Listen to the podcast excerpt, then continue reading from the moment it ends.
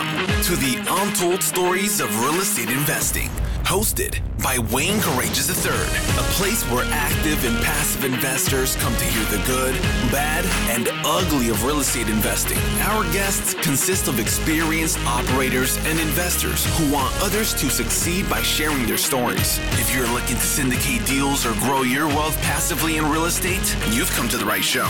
It's now time to sit back, take mental notes, and enjoy our next episode of The Untold Stories of Real Estate Investing. All right, welcome back to the Untold Stories of Real Estate Investing. I'm your host, Wayne Courreges. Today, I'm excited to have Jack Krupey. Jack is an experienced real estate executive for more than 20 years. He's the founder CEO of JKAM Investments, a company providing access to private advisory services for real estate and alternative investments. Jack focuses on investment and management of different asset classes. Previously a real estate broker, wholesaler, landlord, and Wall Street employee, he transitioned to offering passive investing opportunities to accredited investors. Throughout his career, Jack expanded his connections. Today, his vast network is composed of long term relationships with skilled real estate developers, sponsors, and syndicators.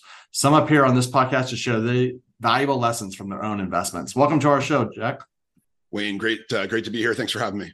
Yeah, so we've gotten to know each other uh, through Raise Masters, uh, which all you know, several of our guests, for those that have been listening to our show, it's it's a great mastermind, and we have great great people um, and great professionals that have uh, been in Raise Masters. But tell us your journey. How I mean, you we mentioned Wall Street wholesaler, uh, broker.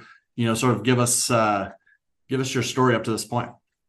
Sure. So I, I graduated uh, in 2001. I, I, had an information technology degree. I thought I was going to be, you know, traveling the world as a computer consultant. I was really into the internet and, you know, just uh, the early stages of, of the internet. And uh, 2001 was the dot com crash, and uh, there wasn't a lot of jobs. I was fortunate to have one. Um, I didn't turn for a company, but instead of traveling the world, I was you know setting up small networks for small companies in rochester new york so um, and there wasn't a lot of other opportunities to grow at the time because there was hiring freezes everywhere um, so i went to vegas uh, i think it was it was like a month after september 11th and the, the flights were like $50 mm-hmm. so i went to vegas with one of my friends and i saw the glitz and the glamour and the money and it was just like wow what i'm doing with myself right now doesn't seem like it's going to get me to where i thought it would a couple years ago. So on the flight home i bought one of those paperback books at hudson news how to how to make money in real estate no money down.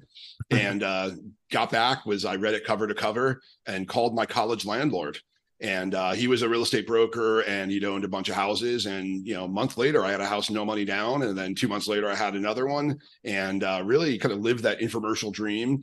Uh, started a uh, you know got, got my license was sending postcards out all the traditional stuff but I realized it was really difficult to scale and, uh, you know, built up a portfolio of uh, almost 50 units and we were managing other people's units. The property management's a very thankful bit, a thankless business. Mm-hmm. And, um, you know, after the credit crisis of 2008, everything just kind of froze. And, you know, this was Rochester. This wasn't Phoenix or Vegas, or it wasn't really a boom bust market, but, um, you know, I wanted to, I'd always wanted to kind of do something bigger. So I moved to New York City and there were hedge funds that needed real estate people, people that had bought foreclosures, short sales, and done all that because they were buying thousands of loans and they were Wall Street people. They didn't know what to do with them. Yeah.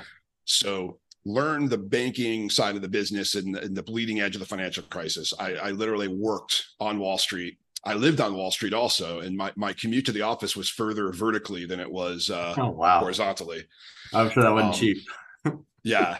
Um, you know, 08 was probably the cheapest time in in, in ever to, to live down there. So um learned the business there and then went on my own and uh, ended up uh, partnering with a small family office bought a few million dollars worth of loans and we were buying and selling non-performing and performing loans uh, just uh, on our own running a small fund and then uh, took a meeting with a with a group of guys that hit me up on LinkedIn, and I I thought it was maybe a couple guys from Long Island that wanted to buy five loans. It turned out it was uh, a bunch of ex Bear Stearns guys that were restarting uh, a fund uh, after Bear Stearns uh, uh, collapse, and uh, we ended up over the course of five years bought three billion dollars of loans with them. Wow! So it was an incredible ride. I kind of backed into you know relatively high level Wall Street. You know, we were selling, we were buying directly from Fannie Mae. We, you know, had banking relationships with Goldman Sachs and Nomura. Um, we did securitizations. I, I, met one of the characters from The Big Short. um, who had launched his own bond fund and was actually buying the bonds of the mortgages we securitized. So it was a crazy ride, but I was, I ended up, I was miserable. I, I was making more money than I ever had in my life, but uh, it, it turned into that Wall Street grind. And, uh, you know, I got into real estate in my, you know, when I was 21, I got in because I wanted passive income. I wanted that, that, that lifestyle and that flexibility.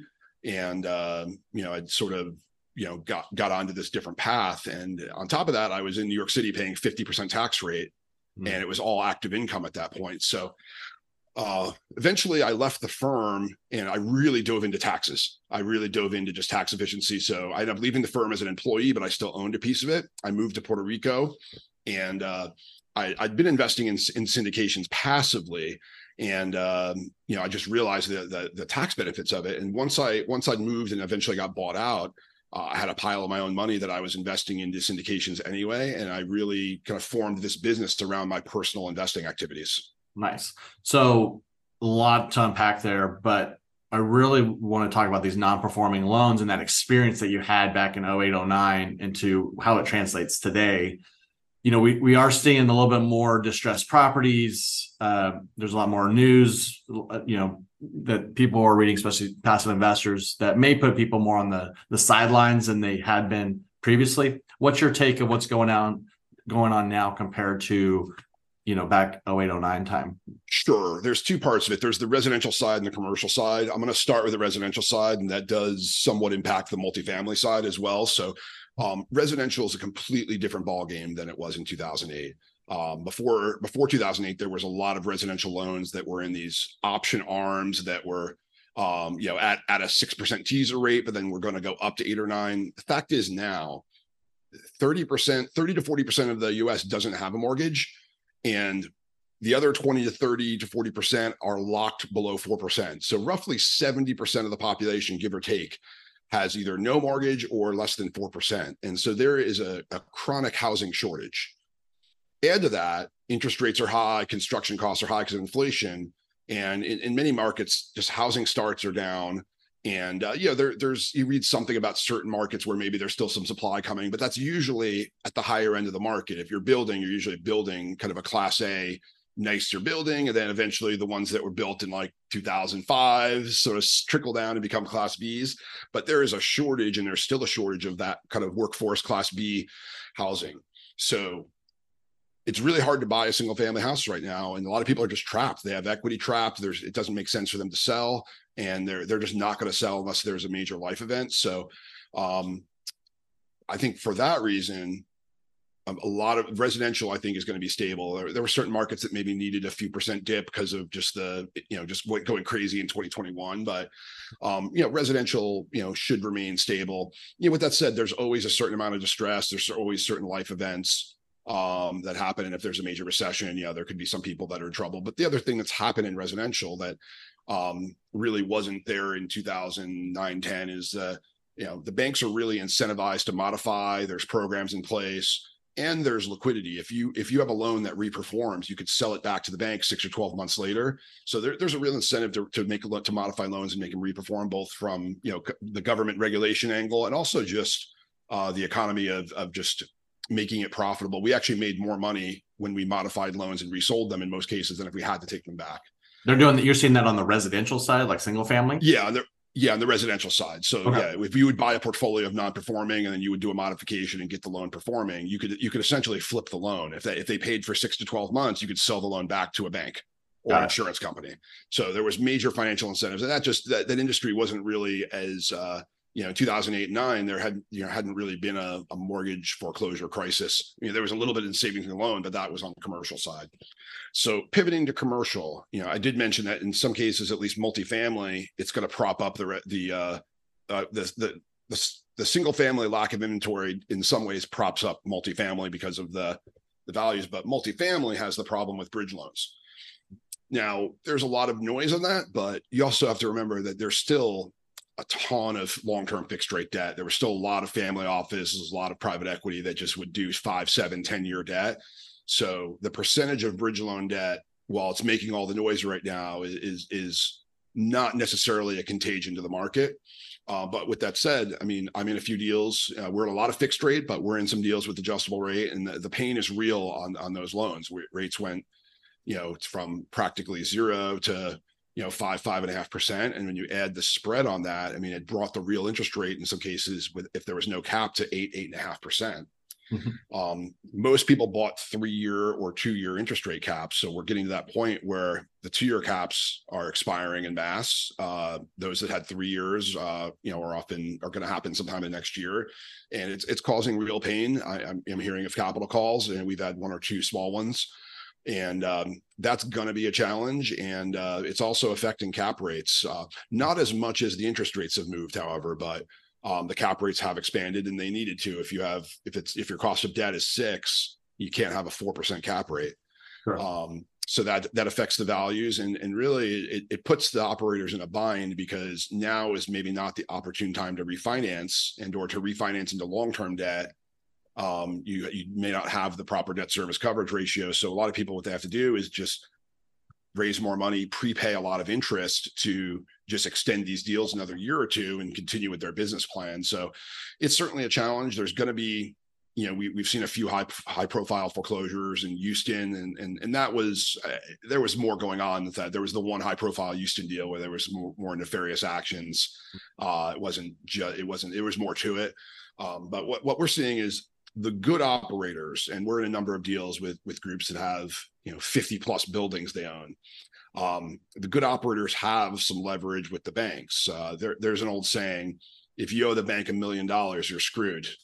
If you owe the bank a billion dollars, they're screwed. Yeah. And um, you know what what gives me um, a lot of optimism is you know we are seeing that you know at least with our large operators, the banks are playing ball.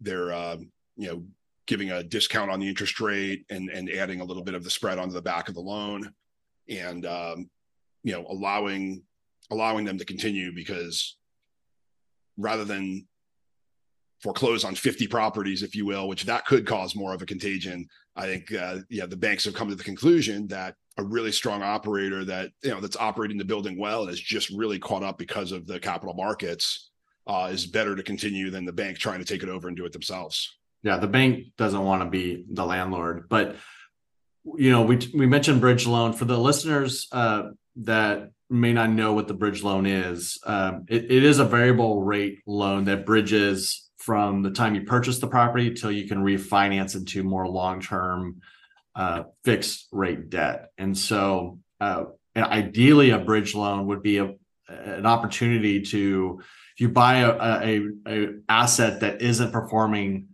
to its highest ability. So you're you're buying maybe a deep value add type property and you're going in, you're renovating, you're changing management, you're doing the right things to get it back to, you know, stabilized occupancy, good revenue. What was happening uh, during those value add period, you know, bridge loans is you then refinance it into more stable uh, Fannie Freddie type loans. The issue that was happening, two issues is because it's a variable rate, not all and rates were so low, not all operators got a rate cap. So there were there were some now they're they're hurting quite a bit because you know their their rate cap is uh, there was no rate cap or their rate cap to Jack's point was expiring. The other thing, and we've talked about this a little on our show previously, was that bridge debt was heavily used during times when assets were priced extremely high. There was a lot of competition. So people were buying overpriced assets that didn't have a whole lot of value add with bridge debt. And those operators are really, really struggling. So I wanted to, you know, I just want to explain what bridge debt is and sort of what um, what we're seeing now. Now, we talked about this before the show, Jack. This is the time for me. I'm bullish. And man, Houston had that foreclosure and it's getting such bad rep, but Houston is booming and it is a great city. And when oil prices are going up, Houston does even better, right? It's it's a lot of uh, Texas tea, baby. There's a lot more going on in Houston, just oil, by the way. But um, I will say I'm bullish on buying. We've got a contract in Houston that we're closing in a couple weeks. Um, I love Houston. I love multifamily. I love what's going on for me, this is the time to to buy. You know, we're getting fixed rate debt off seller financing. We're able to, you know, buy assets 33% less than what is on the you know appraisal district so talk to us about that jack what are you seeing in today's market are you as bullish as me on on real estate in this market are you more standoffish yeah, right now I'm, I'm absolutely bullish, and then you know you need you need to be you know aggressive when when other people have uh, have challenges. Um, a couple quick things. So Houston, uh, there's a, a, economist I follow named Peter Zeihan. He's got a great five minute YouTube video about why he likes Houston, why he's so bullish. It's the oil. It's also the petrochemicals and the plastics and all the off the byproducts. One of the largest hospital systems in the mm-hmm. in the country. Uh, it's it's an all around great market that I'm very bullish on. Um, as far as deal flow, um, you know, dollar cost averaging is one of the most powerful things in investments. So especially to, you know, for, for both the active investors looking for really great opportunities, but also the passive investors that maybe they went into one or two deals in 2021 and now they're they're concerned or they're, you know, worried about, you know, maybe not getting the distributions they thought if a deal works now, you, you need to continue dollar cost averaging in because the deals we're buying now are in some cases at a 20% discount or more to where they would have traded at their peak in 2021. And so if a deal cash flows today with interest rates in the sixes or sevens, if the rates drop at all, there there's there's significant upside. You know, a one point rate drop could be a 20% mm-hmm increase in value if the cap rates drop uh, somewhere similar. So uh, it's really important to dollar cost average in, and then the new deals will cash flow day one. And uh, overall, if, if you're consistently building that pyramid and investing into, you know, whether it's multifamily, self storage, just all of the the syndicated alternatives, you know, if you're consistently investing over a three to five year period, you know, you're going to be building tax deferred income because you're generally showing a loss because of the depreciation. And then when you do take your your capital gain or any recapture five years later, if you reinvest in something else, you you you know you could offset some of that. So this is the time to continue building that that long-term wealth and that long-term portfolio outside of the stock market because look, the stock market at a 10-year period in this in the 70s to 80s where it didn't do anything. And that was the last higher interest rate period. So um, you know, there's no guarantee that you get that 10% a year in your Vanguard funds. And if you if you take the time to to research and and and get more involved in this side of the market, I, I think it's it's a very powerful tool for retirement. I, I agree, Jack. And I, one of my biggest regrets now, I had just gotten out of the Marine Corps in 2007. Uh, started in commercial real estate with uh, CBRE there in Washington D.C., but I didn't have any money. Like it was, I was living in I was Alexandria, Virginia, living in my one bedroom, and uh, it was expensive. But those people that took advantage of that time, who were set up for that time and bought assets when everybody else was running. So I have the mentality, you know, I'm not, you know, super, uh, you know, knowledge comes with age, uh, and I've seen several cycles of ups and downs and recessions, uh, and definitely being in these different markets. But I just remember 08, 09. I wish I had been more prepared. But you know, just it just is what it is. In today's market, I'm much better prepared. Now, real estate's a risk. There is no um, crystal ball of what's going on, but so is stocks. And for me, you know, we I, I try to stay diversified, but I also put a heavy percentage of our net worth into real estate. Just the fact of social media the way it is today, like you know, one tweet, one thing going on outside of the country or in the country can really hurt you know stocks performance. Whereas real estate it's not it's a physical tangible asset that is serving a need that oh by the way you have to pay your rent if you're going to want to have that basic need of shelter. So um you know i just i think overall around i, I just am more bullish uh, and, and i'm grateful jack that people are not as bullish because it's better time for us as sponsors and operators to find good deals. So when i go to these conferences and people are like they're, they're not buying i'm like great. I, I don't have to compete with you like I did a year or two ago, which was crazy. It was a bubble feeling. People were putting in a million dollars more than what we were offering. And I'm like, how how do you make those numbers work? Um, you know, hopefully they're they're doing okay still, you know, right now, but I just the numbers didn't work uh, you know, a year or two ago. So anything more you want to uh, mention on that before we shift gears a little bit? Yeah, I mean, uh, you know, there there's there's two different types I mentioned earlier, like the the larger operators that have more wherewithal, and that's that's something I'm seeing right now as well. And you know, there's there's the there's the people that clubbed up together, all went through a course together, raised a bunch of money. Those are the ones that I think got into a little bit more trouble. Um, they don't necessarily have the balance sheet to make a capital call because it's like 20 different people with like 100k each. Whereas we we had operators that have written seven figure checks themselves to keep deals moving when their uh, their lender was not releasing the construction draws. They were writing a check themselves to get the project done so that it wasn't stalled while waiting on the bank. So there, there's a lot. The good operators, the ones that have the capital that are actually executing right now, are, are the ones we, we want to uh, be invested with. And the deals that are distressed are for a couple different reasons. We were recently involved in a transaction where it was actually Blackstone selling. They had to sell because it was part of their private fund and there were redemption requests. It was an open ended fund. So people are requesting their money back and it forced Blackstone to sell a good asset that they were not through with their plan yet. So right. it's still a value, still a bit of a value add. They sold it for eight million less than they paid for it in 2021 because they had to because of their fund docs.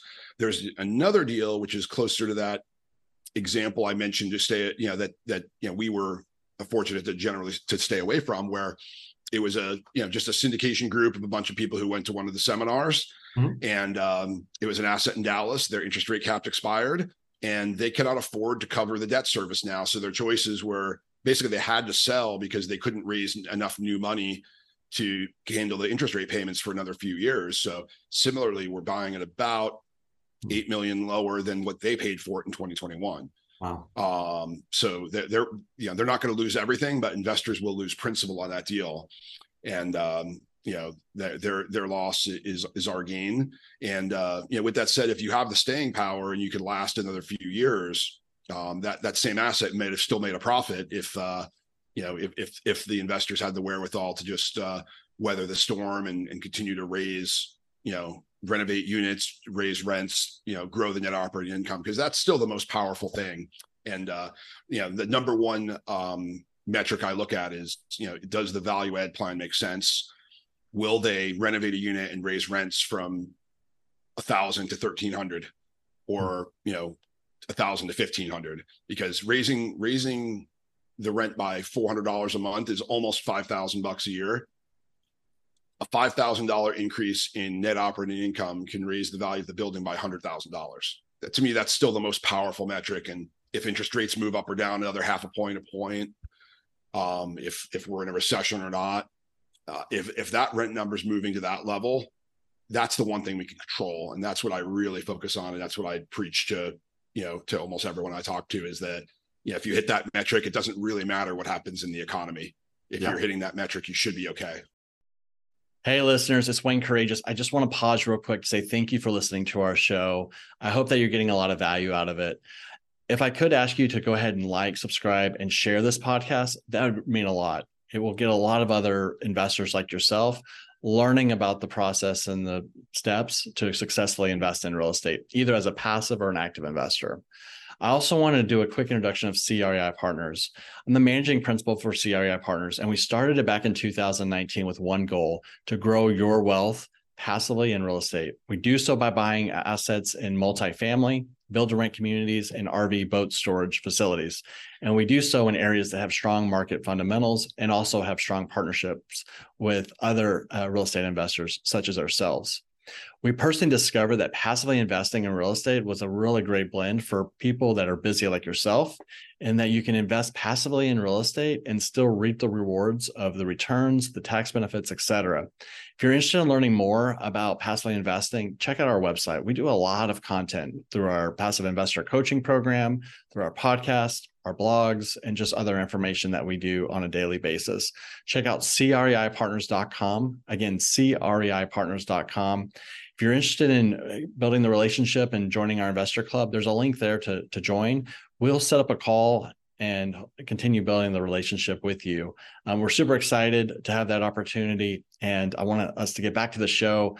And hopefully, again, you're enjoying the conversation and look forward to connecting soon. Thank you. Well, and I, and I think I always like to look at like lessons learned, and I never kick people when they're down because at the end of the day, that part of this is timing of market, right? It's risk, and you know, there's there's good operators that are suffering right now too. They're you know, it's not. Uh, so anyway, I, I don't. I, I try personally not to like I said, kick anybody down, but I try to learn as much as I can to make better decisions, not only as an investor for myself, but as an investor who's or fiduciary to my investors. So a couple things I've picked up recently. One, I am grateful. We we bought a property last year, Jack, that uh, did have a bridge debt, and the bridge debt was based on value add, but it was a three year bridge with two one year extensions and had a rate cap. So for three years. So part of that is is I'm sleeping at night knowing that we've got time, but we also have two year two one year extensions, right? That's one. But two, and I posted on social media about this uh, about a week ago, is that we're still seeing 10 to 15 percent rent increases.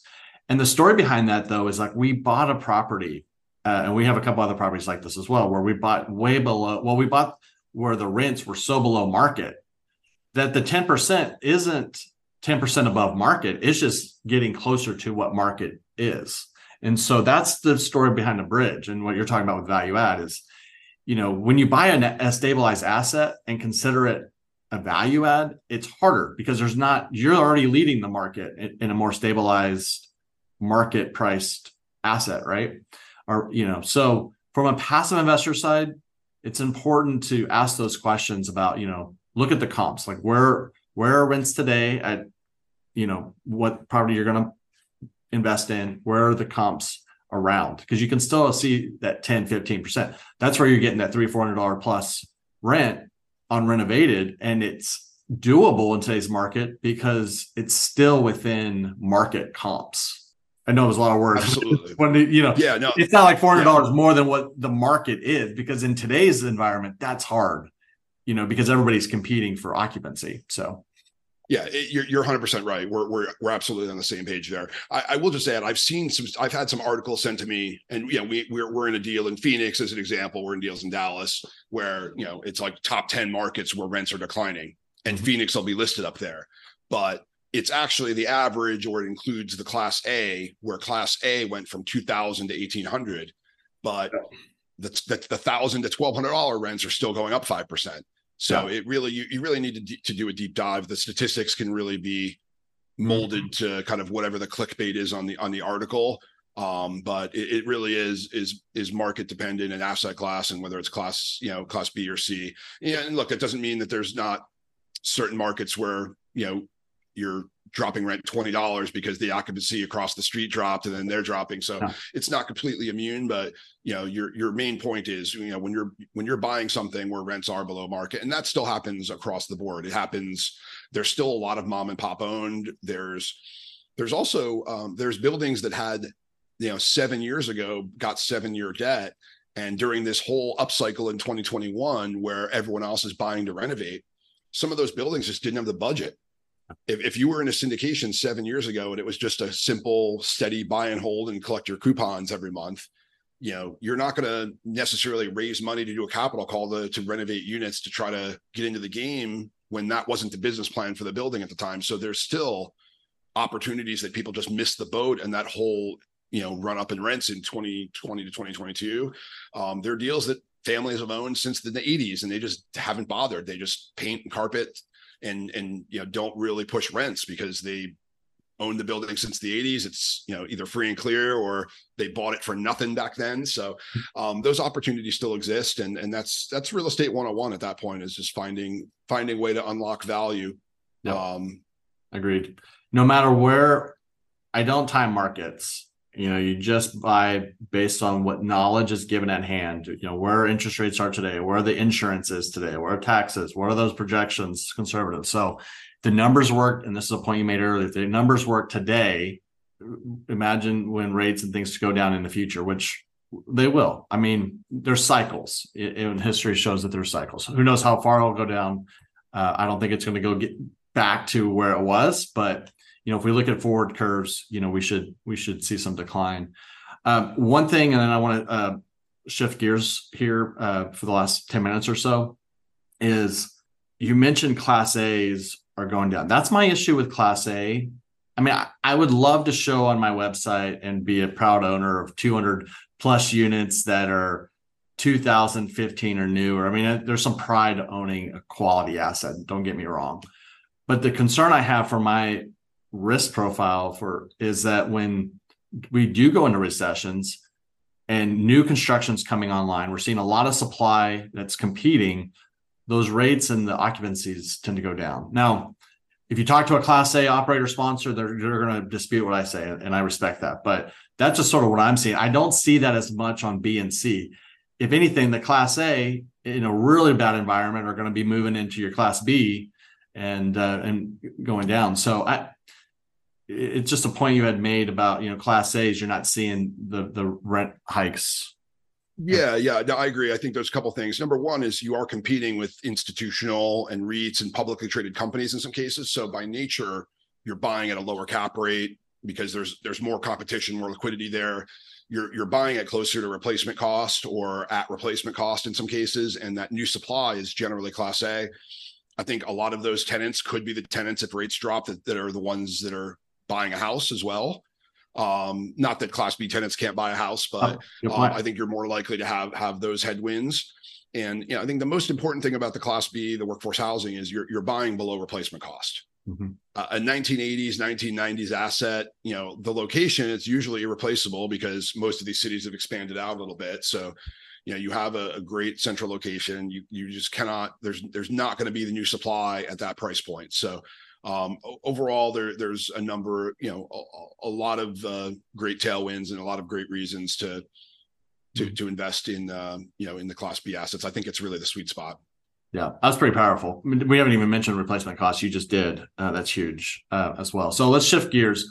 Um, as a passive investor yourself, but also you know a, a person who helps other people uh, grow wealth in real estate through your funds talk to us about taxes. I mean, I, I, on conferences that I listened to you at previously, I mean, not everyone's going to, you know, be able to just get up and move to Puerto Rico, right, for taxes, but would love to spend, you know, the next five ten minutes or so uh, sharing your experiences and what uh, you see as benefits of investing in real estate from a, a tax standpoint. Uh, and yeah, absolutely. It's it's super powerful. And uh, you know, again, I took a pretty extreme step. I had the flexibility to do it, but you know, it's something that uh, I was surprised as I've talked to you know thousands of investors. You know, people making you know ranging from making seven figures a year to you know having built up you know a couple million bucks or more in in in funds and still working a W two. That it's uh, more more people than I thought just don't really understand it. And that, even me, if you if you look back, it was you know I'd been in real estate and all of a sudden I got thrust into Wall Street and I kind of didn't know. I didn't even think about it because you know when I started in real estate, I really wasn't paying taxes. Uh, so um, the most powerful thing about real estate is you can show a loss through depreciation, which is a paper loss, while getting positive cash flow. Now, passive losses through real estate cannot offset in most cases can't offset your your w2 salary although there's a, there's a few loopholes for that. But it is passive so you can build i mentioned building that pyramid. So um, simplest example is if if you make a million bucks a year if you're a doctor making a million bucks a year and you have nothing else and you just invest in real estate and you're making say 8 to 10% a year in in cash flow you're that's likely to be completely tax deferred you'll get $10,000 in your pocket and your loss on paper may show $100,000. And then so for the next 5 years to 10 years you're burning off that loss. Where it gets more powerful is most people that are making a million bucks a year have some other passive income. Maybe you bought one or two rental properties and you're earning 100 grand a year on your rental properties, but it's a pain. You're you're already you're busy with your work. You're working 60, 70 hours a week. It's not worth buying another rental property. It's not worth your time. Now, if you invest into a real estate syndication and you get that loss on paper, and often it's 70, it could be 50 to 80% of what you invest. So you take a $100,000 investment and you get an $80,000 tax loss instead of making, instead of having to pay tax on your rental property income, it's now wiping out that other income.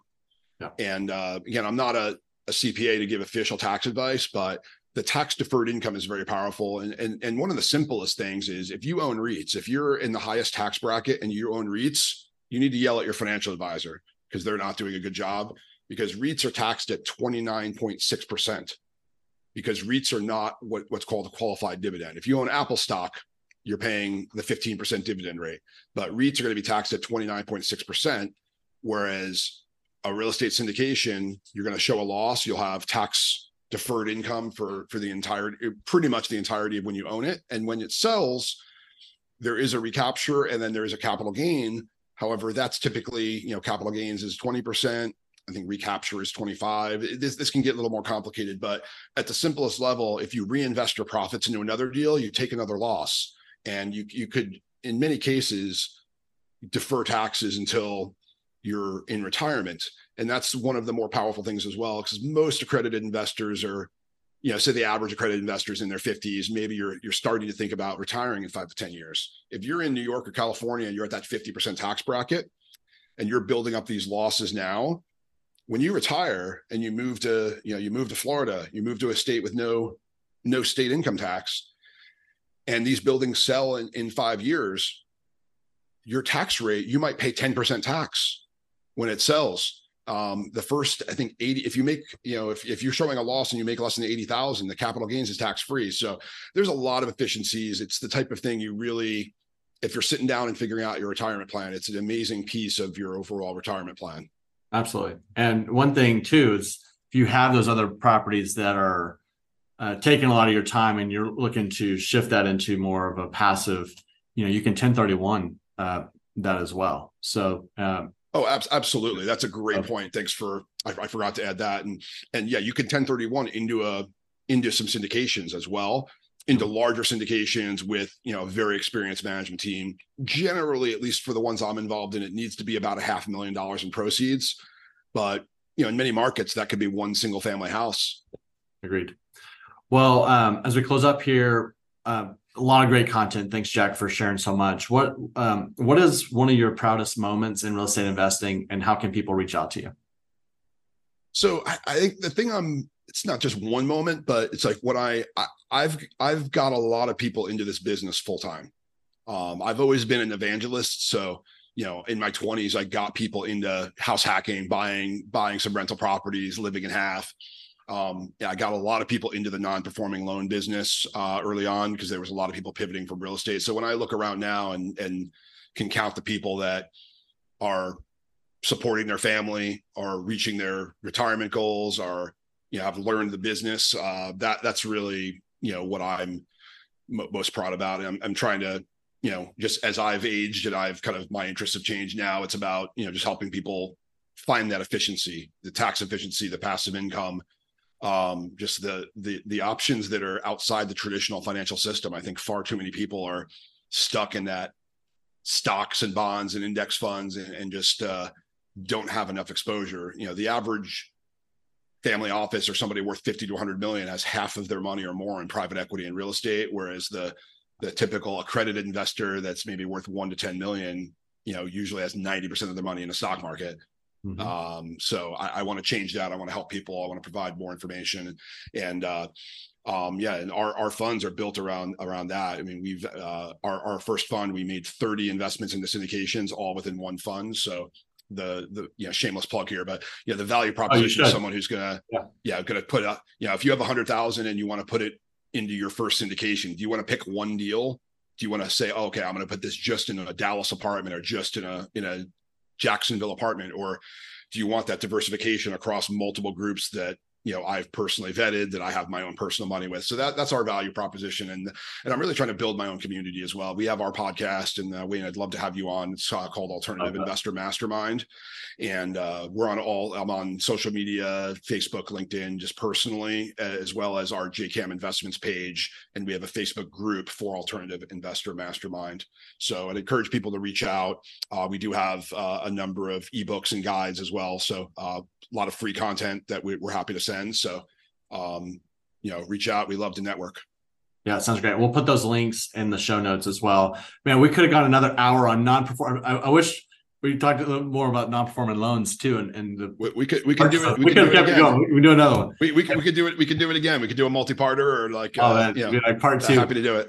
All right. Hey, thanks, Jack. I appreciate you being on. Um, listeners, there, his contact information will be in the show notes. Um, and excited to see you at an upcoming conference, Jack. Thanks again for your time. My pleasure. Thanks. Thanks for having me.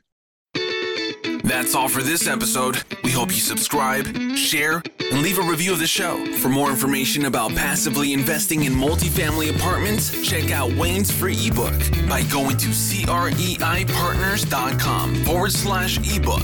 Also, follow us on Facebook by searching CREI Partners. This was the Untold Stories of Real Estate Investing.